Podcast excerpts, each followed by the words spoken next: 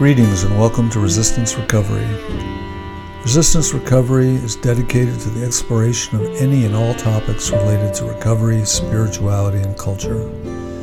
Join us as we interview thought leaders working at the edges of cultural transformation. My name is Piers Kaniuka, and I'll be your host.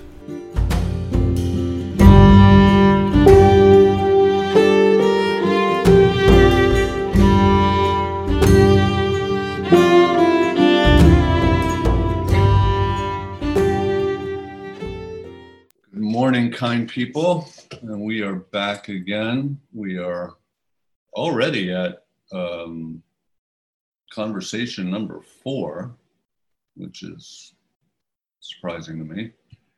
And we are in the still in the second volume of the collected notes of integral spiritual psychology. And today we're going to talk about what the notes call caritas or caring for the dead. Um, but I think it's there's a larger larger theme here of death generally, and its um, its presence in our lives. So, or in the world. Uh, how shall we proceed? Good morning. Good to see you, Piers. Good to be seen. I enjoy these visits very, very much and continue to thank you for them. Um, yeah, well, in the work of the school for, I, I think, for a good 10 years, maybe more, we offer this course on caring for those who have died. And um, along along see, see we're, we're trying to the whole of spirit, integral spiritual psychology is an endeavor to try to awaken the capacities of living body soul spirit earth cosmos in a kind of consciousness. And to try to do that in the middle of life in this I might say so, decadent civilization. Mm-hmm. So it's not a matter of, uh, you know, we, we do meditations and leave and experience something in other worlds and come back and try to apply them. It's much more an attempt to feel and experience um, the intertwining of the spiritual and the earthly as one in a, in in a way, you know, it's really funny because I, I don't think it's doing anything, meaning anything new. I think it's it's going back in a new way to living very naturally. So, so it's I don't even really want to call this particularly a new kind of spiritual work. It's it's uh, it's how can we be fully human given what is going on in the world, which actually works against being human in many ways. Right. Right. So maybe just as a little context before we start, um, is it safe to say that um, modern uh, Western European American civilization is the only one in human history that does not make an effort to attend to their dead. That virtually all other human cultures had an awareness that we need to oh, yeah. that we be stay in relation to the dead. Oh yes, and it wasn't esoteric or anything. It was, you know, very just a part of the culture. You know, this there's this extraordinary writing book called "The Smell of Rain on Dust." Martin Prechtel. He he does a beautiful, beautiful writing of the you know of that tradition and exactly what it does a lot of what we'll do is in, very indebted to him. I want to make sure, uh, also right at the beginning of this uh, work with this chapter, that I thank Paul Cool because, again, over this time of nearly 10 years, I think he came to certainly more than half of those. And he took these, the notes that are in the in the volume too. So, yeah. Wonderful. Thank you. Um, go ahead. So, you know, last time in uh, the conversation on sacred service, we entered into a kind of a picture of a way of being with nature that opens up this sense of the intertwining of the of the wider spiritual soul psyche world and the earth and the body. And the, the other the other way is or an additional uh, further way is being present with those who have died. And that that's that's going to lead to a third way that i haven't really then I'm just entering because it's much more difficult is uh, the relation between people, what goes on between people. And, and there can be a way to be present with each other that this intertwining opens up uh, be, between us. So kind of get a sense of what this, we're simply trying to live what it is to be a complete, full human being.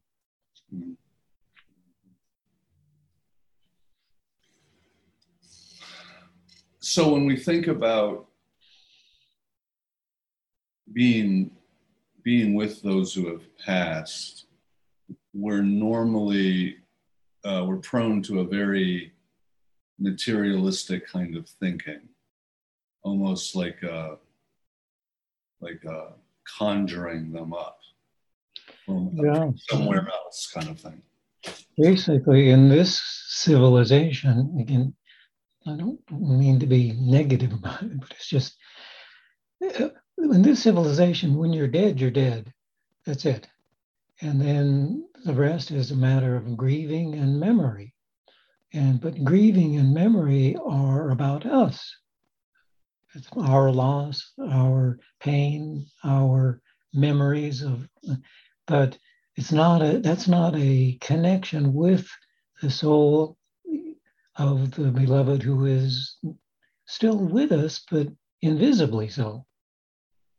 And uh, so that's that's what we'd like to try to reawaken. Mm-hmm but to be with us invisibly so,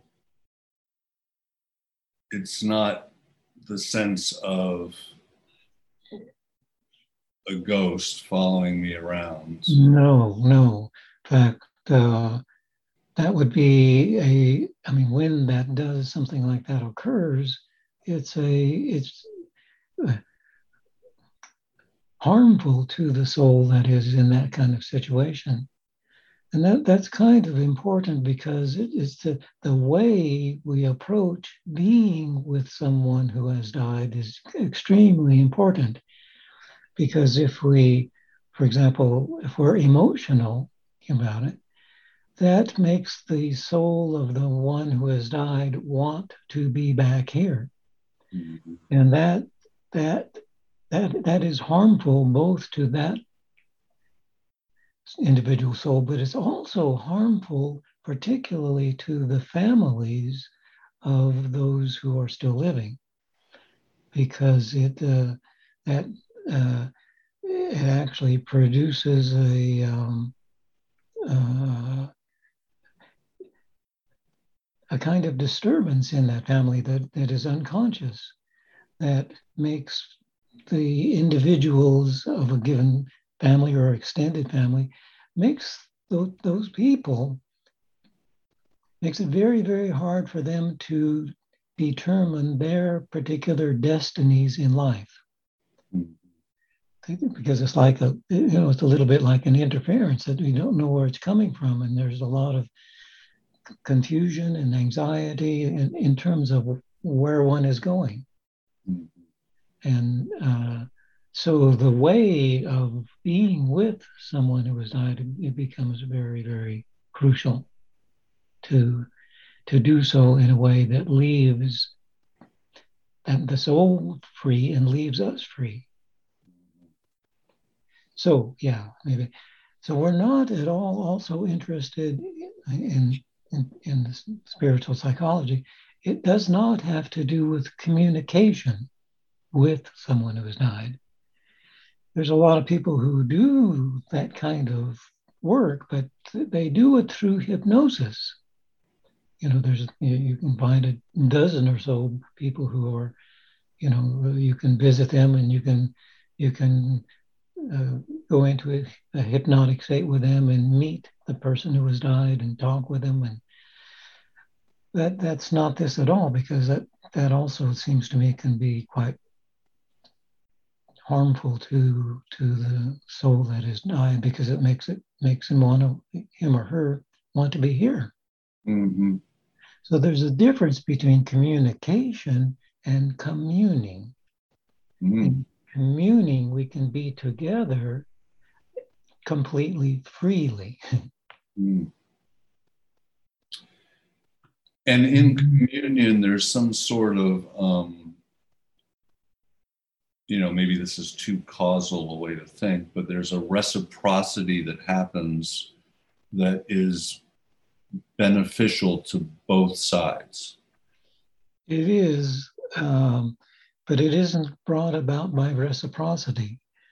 It's brought about by being in a kind of complex unity that opens to the first first to the natural world but to the everyday world it opens up a sense of well we're always within this kind of field of unity of earth and the and the heavenly worlds the spiritual worlds so, so yeah, that's it. So it becomes once once you can feel that, it alters your life forever. It, it, it, it's living then differently. It's living kind of all the time with this sense of accompaniment, mm. and uh, uh, and so we pay attention, like like little teeny teeny things become really important in perception and and they just they just show up and stand out and uh, you don't get caught in like for example causality right in the usual way it's not i do something that causes that person to be with me or i ask something of that soul who has died and i get it and it was a cause effect it's nothing of that sort so we're we're back at it is once again a noticing yeah. of what is there. Yeah, what is always here. it's like just it's sort of like you know just uh, we live we live in this little space yeah. and think that's it, and that's called civilization. and and now that this just begins to open up more and more and more and more and more and more. My niece says, well, mean there's more to than this? yeah, that's that's the current Bible. You just held up like Trump held up. So this is one of these areas that it's hard for me to get my head around. Maybe because of the causal thinking kind of getting mixed up with reading uh, Steiner. But Steiner makes a lot out of um, the desire on the part of the beloved who has passed to want to be of some kind of help to us. And is it possible to think that way and still be thinking out of integral spiritual psychology? Uh, there, there, a bit of background is needed in the sense that for example, it's extremely helpful to read some some I would say true account of uh, what goes on after death. Mm-hmm. Like like there, there's a little book called Bridge, a Bridge Across the River, mm-hmm. and it was it was this it's the story of a of a man in who died in World War One, and did did give transmissions to his brothers and sisters of what it was like in in the spiritual world. So and he, by the way, the, that was at the time that Steiner was living, and they the brothers and sisters took this writing to Steiner, and he spent several hours, you know, looking at it carefully, and they said it, it is really accurate. so that that's a helpful thing because it shifts us out of our you know, if we just try to start thinking about the presence of the dead, we'll do it in terms of our habits of living here. So, for example, uh, in the bridge across the river, there's a kind of a description like when when you die, you go into a region and, and it's like you're asleep. And, and what's happening during that time is there's a shed kind of shedding of the full materialist material matter of our being. And, and then there's a new a kind of a waking up kind of a waking up. And and initially those who have died really long and uh, kind of grieve their loss. They they feel you know they, they long for us. And it's, uh, but, and they also experience us longing for them. But that experience is very, very painful to them. To, for them to see us grieving is extremely painful. Uh, for example, too, he says that people who die instantaneously, typically when they're in the spiritual world, they don't know they've died it may take a long, long time to realize they died. That's a really interesting picture because it says, at least initially, the spiritual worlds are not too different from this world. Mm.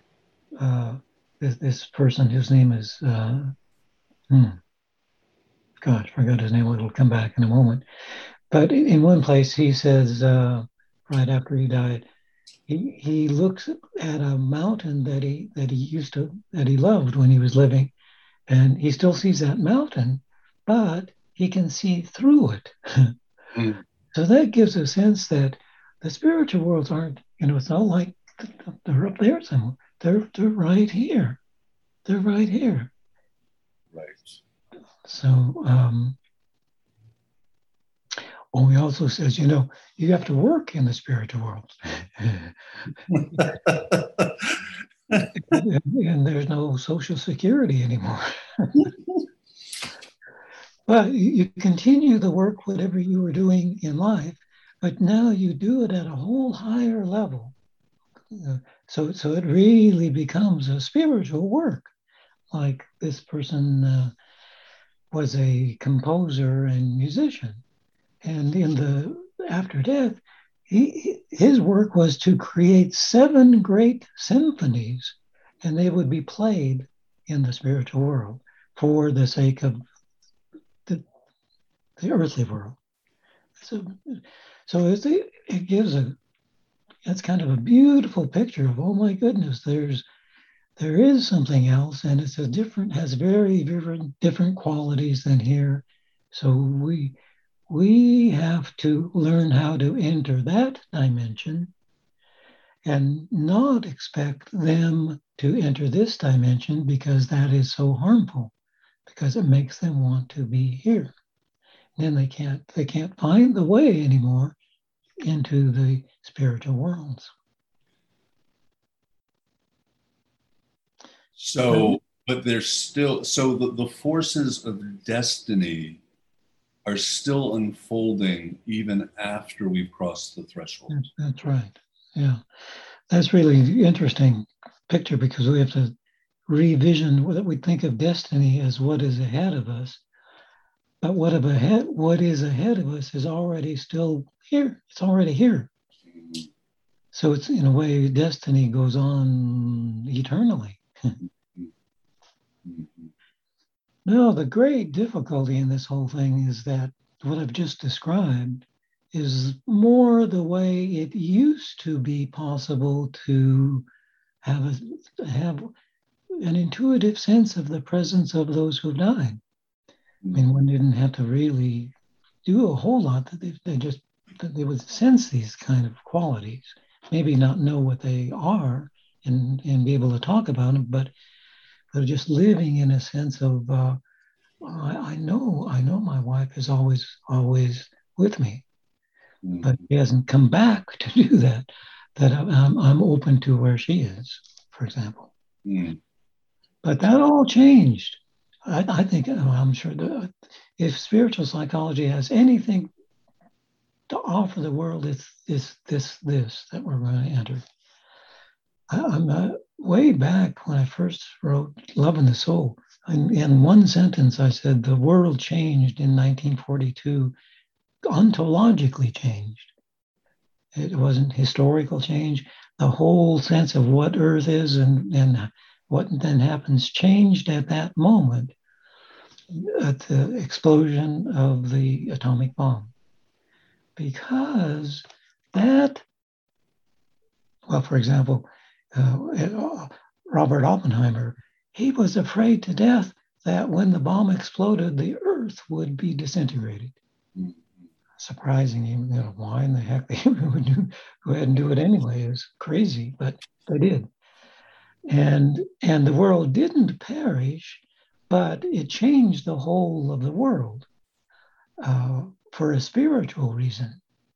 First, the, for the spiritual reason, namely that it it like opened put it it like opened a portal to the depths of the earth to the center of the earth and externalized the presence of a um, a being within the center of the earth that is supposed to be there, but now has become externalized and is everywhere. In, in, in, in Rudolf Steiner's work, for example, but, but it's in many spiritual traditions. This being is called the Lord of Death. The Lord of Death it means he, you know, he presides over death. He is death, and he's he's and Earth is a living being, you know, that is that eventually, in fact, is dying, but over many, many, many, many, many millennia. But as living and being a living being who is dying, that means there has to be something like like oh, that, that being is also within us, within the human body. It's called the Lord of Death. Because we would we without the presence of death within us, we would not be aware that we're living. How would you do? How would if you don't think of life biologically, it's way more than biological life. But how would you be aware if you're if that you are living if all there is is life? Mm-hmm. You know, how could I wake up in the morning and say, "Boy, I really feel alive today"? mm-hmm. There has to be an absence somewhere that makes it possible to feel alive. Mm-hmm. See, that's that's the right province province of the Lord of Death though doing the right thing, the Lord of Death kind of makes a makes an internal bodily space within us so that life can pour in and we can feel life happening. Mm-hmm. That's the kind of the, the picture. Mm-hmm. So with the atomic bomb, the forces of death now is it safe to say they they permeate things in a way they didn't before what would the language be for that yeah it would mean that that first of all just concretely look at what has happened and why we are we think that we control death. Mm-hmm. That, but that is that is the Lord of Death that is promulgating that notion because he's everywhere and is the controller of death. But now there's this kind of invisible presence of death within everything, surrounding us all the time. But but it doesn't, you know, it, it, it is it it doesn't feel like oh there's death everywhere. Feels like we have control of death. Right. And so so in in culture now you start seeing these imaginations of uh, immortality or um, a kind of prolong, prolongation of human life indefinitely. Yeah. Uh, that's, and so then all we have to do is begin to look, and you can see that happening. Uh, uh,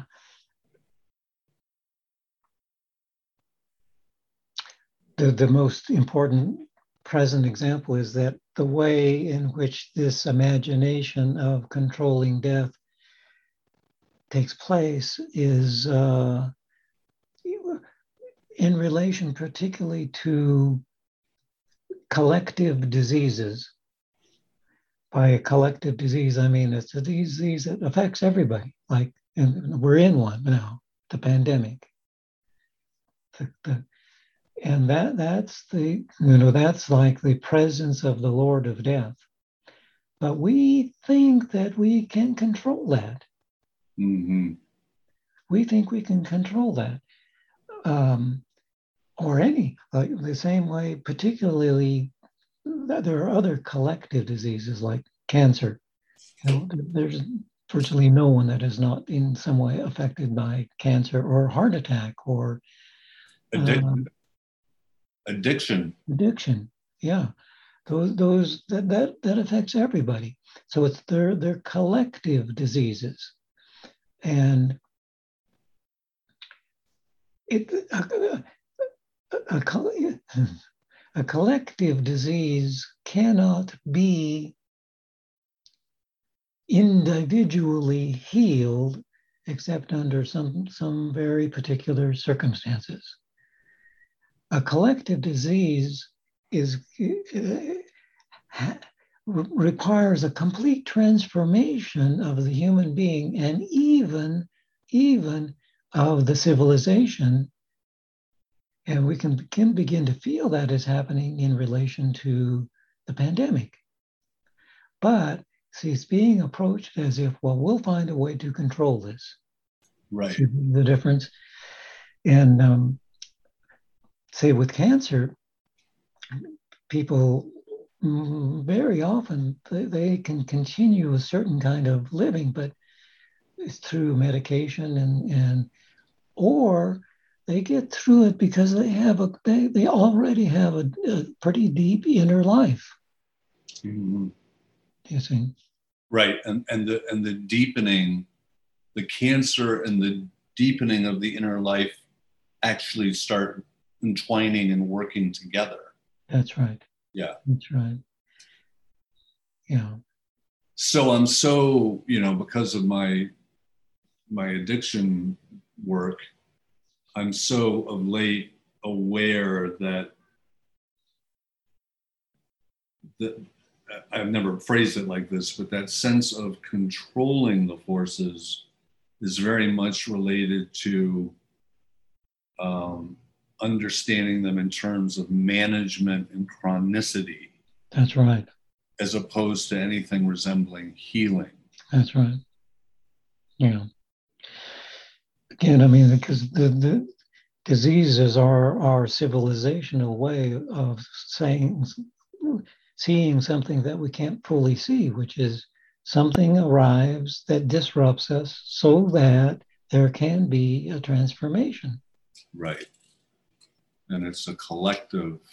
Yeah, this, yeah. One, is, this one is collective. Yeah.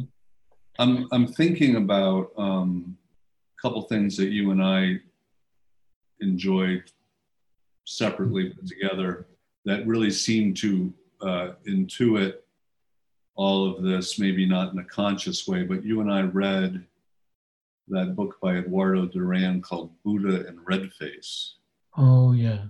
And that was set in New Mexico. And the rituals that were happening were in the context of the nuclear explosion. Yeah. And then the other thing that we both did is we watched that that last, the most recent, the new 25 year after season of Twin Peaks, where he has that whole amazing surreal sequence revolving around the explosion. Yeah. And he's literally depicting the mm-hmm. entrance of something. Yes. Oh my gosh. Right.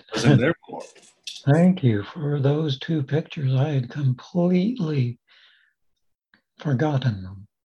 So that, that there are some, those are two wonderful ways of getting a sense of, oh, there's some kind of realization for creative people who can who can begin to picture what we're trying to speak of here. Thank you so much. That's just great, really helpful. I'll go back and particularly the Buddha and red face. Wow. Yeah. Um, the other the other realm where where the we see well yeah, what's important to see is that uh, we think we're living life, but what I've just described and are going to continue to describe, we're living death life. Uh, and that that is why it's really important to bring this to consciousness because and it's more than bring it to consciousness the only way through this is to be able to be from within the heart in relation with someone who's died, a beloved who has died. You see, that suddenly kind of opens up again. Oh, life, life is way different than this little, you know, that's death life, death life. Yeah, the, the image I just got was death life is this contraction. Yes of trying to control or to, yeah, I guess control, yeah. steer the ship, so to speak. Yeah. Now, the other major area of the presence of the Lord of Death everywhere uh, has to do with uh, electro electricity and electromagnetic fields. And it's said, when I said the, the Lord of Death has a rightful province within the body, and, and he lives within the body as the electromagnetic fields of the body. So you can see that those aren't living, that's death in us. Mm-hmm. And I mean, that's rightful, but that's now been externalized as the electromagnetic, you know, uh, technology. Mm-hmm. Uh, uh, that that that amplifies enormously materialistic imagination. Mm-hmm. So the Lord of Death runs, he rules the digitalized, computerized, electromagnetic world. And you had mentioned how we're going to try to massively increase the number of um, satellites around the Earth. Yeah. So, in a sense, there's some sort of attempt to enfold the Earth in these currents. Yeah. Or there is. Right. There is. Right now, there's 4,000 satellites circling the Earth. In less than five years, there will be 40,000. 40,000. And they do speak of, they speak of it, they, the technologists who are doing all, speak of it as a net thrown around the Earth.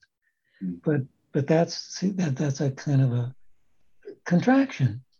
Mm-hmm. And that um, see, the, the surprise for both both in, in both of these areas of health and, and now electronics, well, everything see the trick is everything becomes seems to become easier.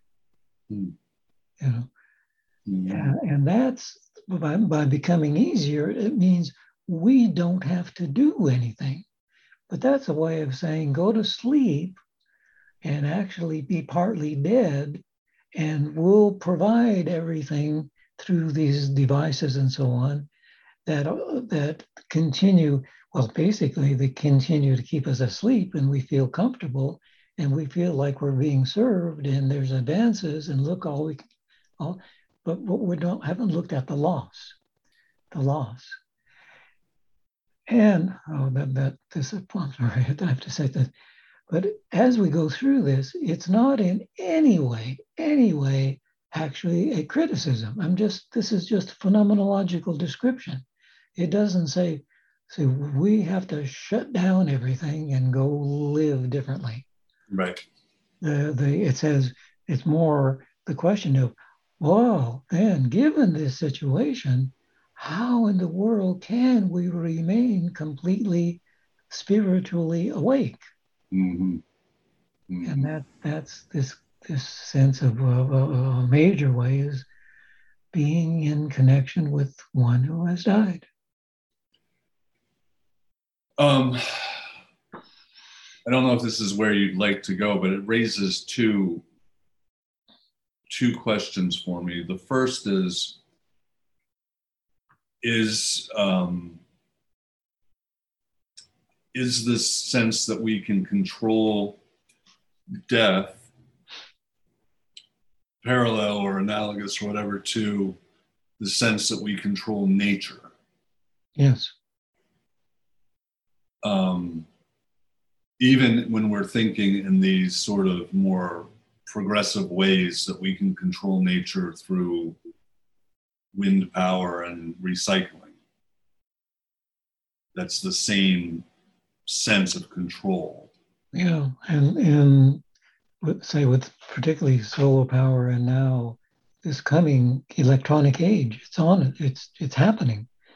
In a few years, there'll be all electronic cars and and and the, the, see, in order to also allow that to happen, you know, as, as again, we, we typically ignore the fact that you know 5G, 6G, 7G, and all the Jesus, they are they are uh, that is physically harmful for to everything of nature and including the human being.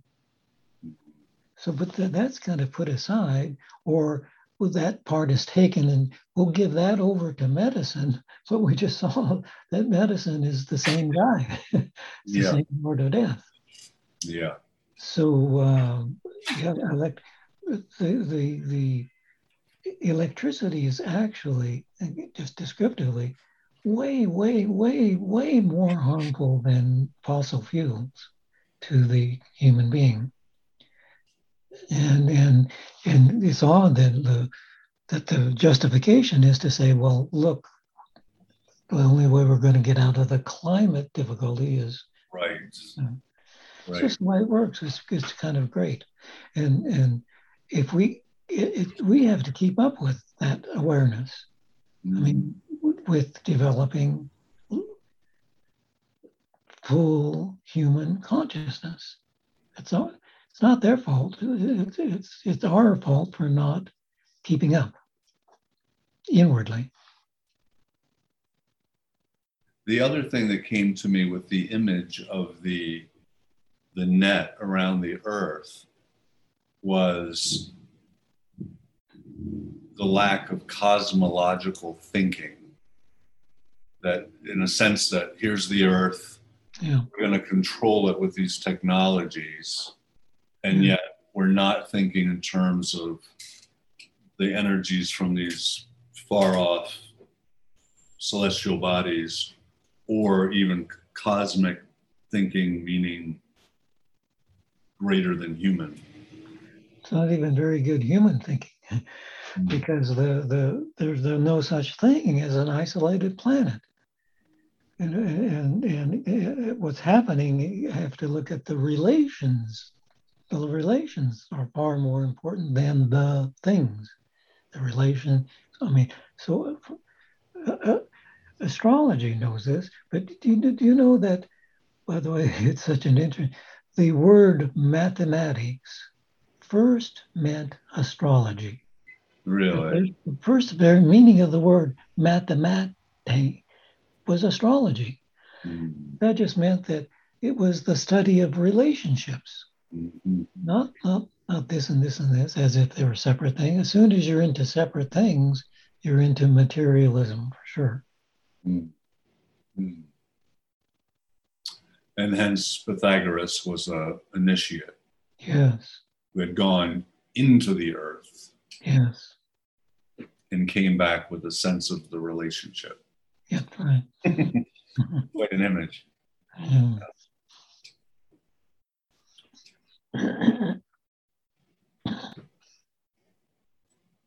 So as we move through this time, this this um, ending of something,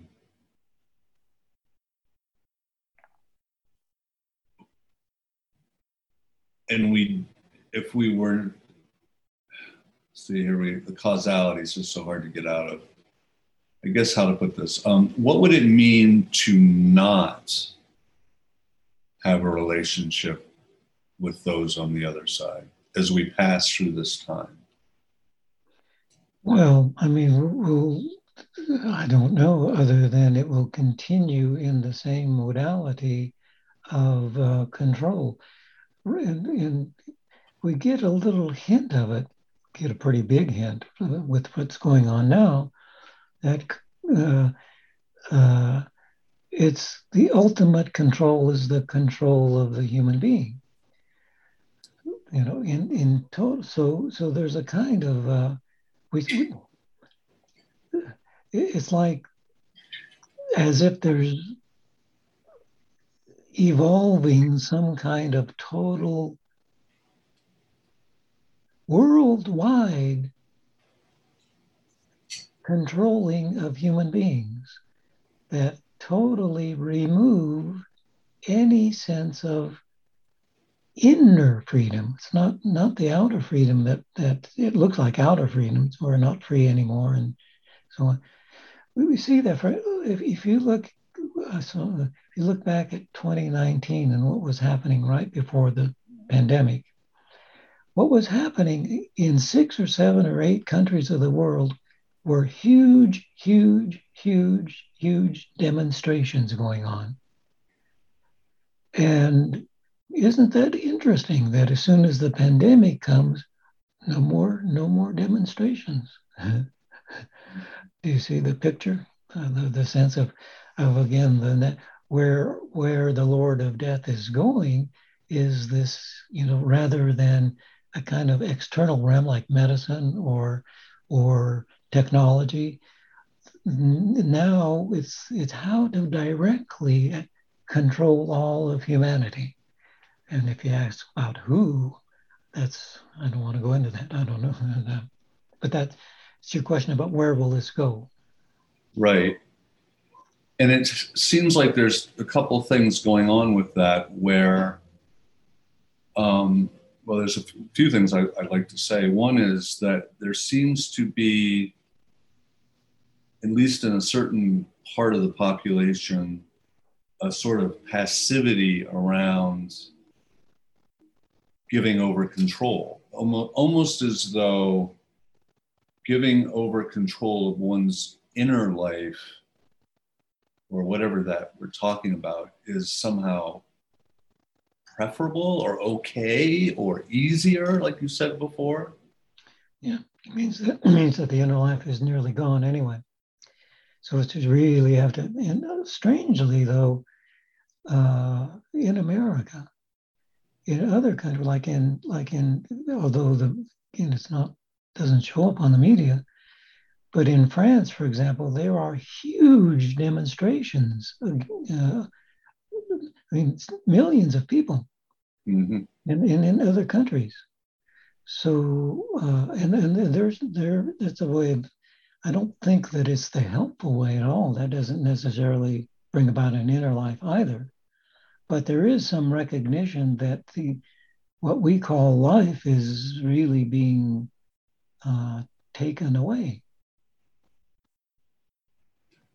And then there was this one time, and I don't remember the context, where you posed the question who escapes? And I found that very provocative because the way I took it anyway was that there is something within that is actually beyond the reach of the controlling forces. And yet, if it's neglected, it's as though it's not even there. Hmm. And there was a there's a famous scene in one of Solzhenitsyn's novels where an inmate who's been just through the wringer, you know, with the authorities and probably tortured and interrogated and forever and ever.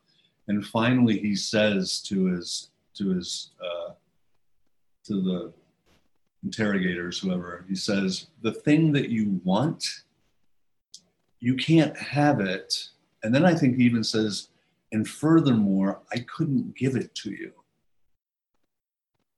And so he's pointing to something of a free nature in the human Mm-hmm. That that I wouldn't say is inalienable though, because if you forget it or you have no relationship to it, it's almost as though it's not there. That's right. And at least again now, or the concern is the intensity of the things that make us forget there's anything even there.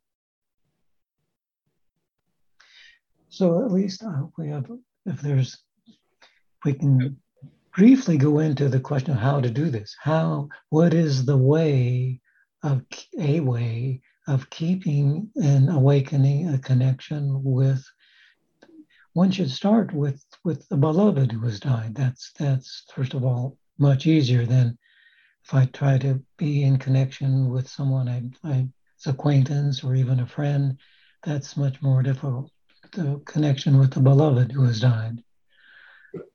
And it, it, because it's it's really very much like we the process is very similar to what we alluded to last time with this entering into the silence, pouring attention into this place at the periphery of the body, just bodily, actually pouring, just feeling a kind of within within the interior of the physical body, a kind of a waves and movement and tingling. And that settles down. And then we gesture the word heart with our lips, heart. And then it's felt, you feel the presence of, of you feel inwardly the presence of the heart as like a like a spherical space that is warm and calm and radiating even beyond the body. And the division between the body and the outer world is, is much thinner or dissolves. And, and you're in heart awareness. But then, if within heart awareness, you also now place attention right at the center of the heart, right at the center of the heart, and, and you kind of see inwardly or feel inwardly a bright light at the center of the heart. And you pour attention into that light. And then you feel like uh, the, the, uh, the world is also this heartful place. So then we're in individual heart awareness and world heart awareness at the same time. So we do the same thing with uh, with now being in connection with someone who someone who's died. And but the way that's done then is to first intone the name of the one who has died that you would are seeking to be in union with. And then you do that two or three times, and then you intone the name of the one who has died. It's like this. I say, Robert.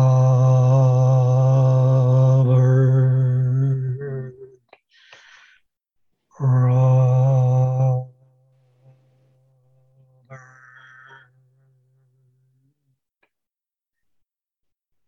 farewell.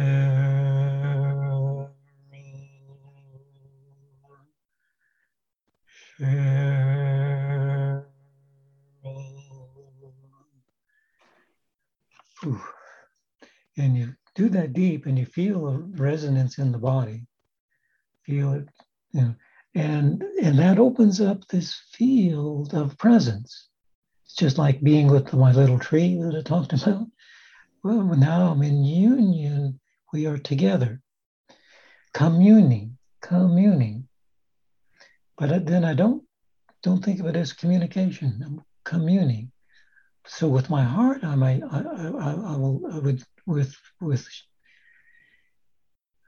with my beloved, I would heartfully feel the question, how can I help? How can I? Then I, then I might also then even even you know in three little words or less intone what I'm seeking help with.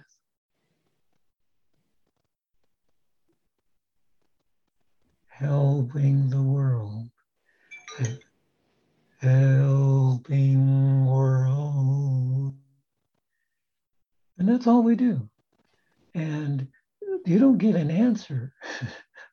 you don't get an answer in the way that, you know, it's because it's not conceptual. But now we've opened the field.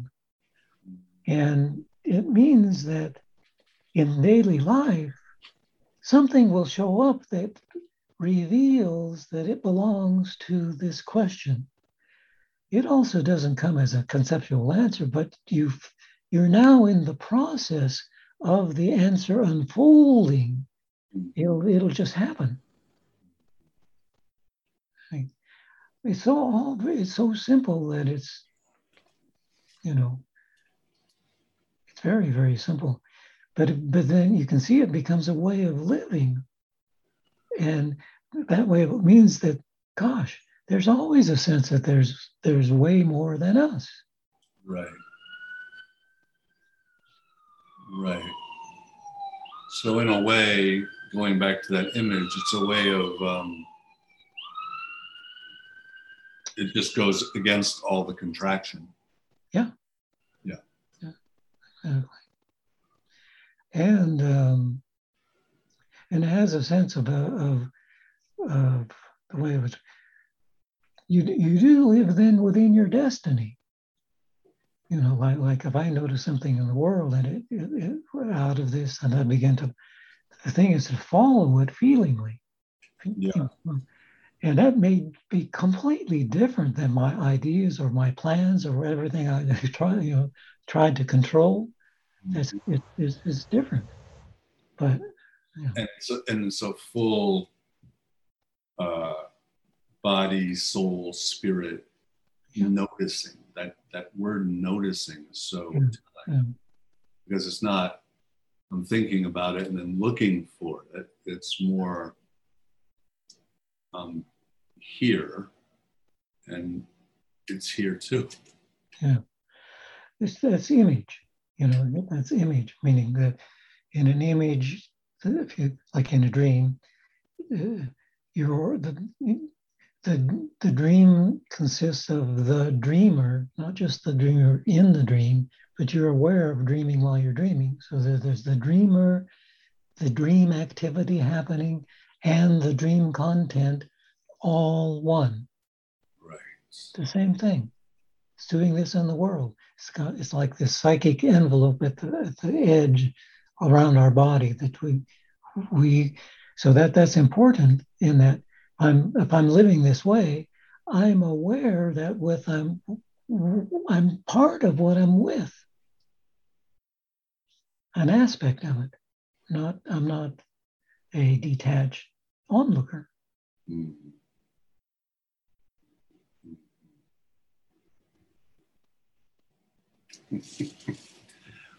well, I think we did it again. Oh my gosh. yeah, thank you. That was uh, fun. One more fun. It really was. It really, really was. Actually, beautiful. Thank you. Mm. So, um, when we meet again, will we be in the next volume? We'll be in volume three. Yeah. Very good. All right. All right, Thank you. Enjoy your day and thank you. Thank you.